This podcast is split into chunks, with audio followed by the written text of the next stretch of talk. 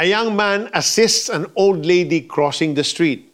If his purpose is to make sure na safe ang matandang babae, that is honorable. However, if the same young man was assisting an elderly lady in crossing the street para nakawin ang wallet nito, we would consider his motivation to be despicable.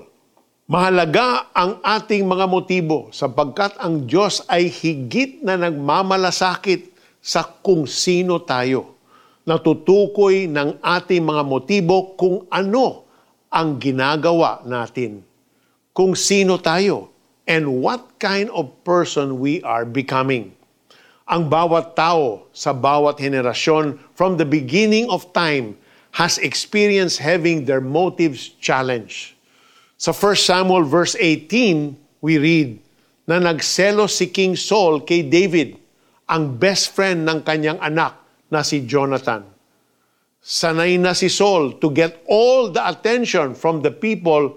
That's why the growing popularity of David became a problem for him. Nagsimula siyang magbalak ng mga paraan para mapatay niya si David. Ang isa sa mga paraang ito ay ang pag-aalok kay David ng privilege to marry one of his daughters kung mapatunayan nito na karapat dapat siya. Naisip ni King Saul na baka mapatay ng Philistine si David, which in turn will make him the most popular figure again. Pero alam ng Diyos na ang tunay na motibo ng puso ni Saul ay upang saktan si David. King Saul did not succeed in his evil plan because God protected David. Speaking of David, He was known as the man after God's own heart. Maingat siya sa motibo ng puso niya. Sa awit chapter 26 verse 2, sinabi niya, Yahweh, ako'y siyasatin mo at subukin. Hatulan mo ang iniisip at ang aking hangarin. One of the best ways to keep our motive pure is this. Ask the Lord na ipakita sa atin ang totoong dahilan kung bakit natin ginagawa ang isang bagay.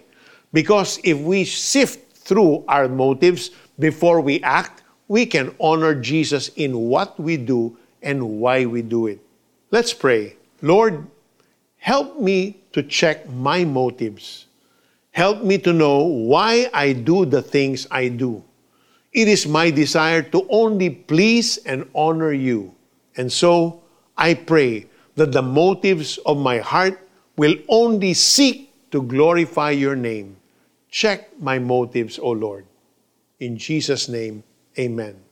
For the application, reflect and answer these questions. Number one, how can you know if your motivations are more like Saul's, which are selfish and hurtful, or sincere and honorable, like David's? Number two, why is it critical to examine your motives before making an online comment or responding to a person? Ang akala ng tao ay tama ang kanyang kilos, ngunit sa tunay niyang layon, si Yahweh ang nakatatalos. Proverbs chapter 16 verse 2. This is Peter Kairos saying, Don't give up, because with God all things are possible.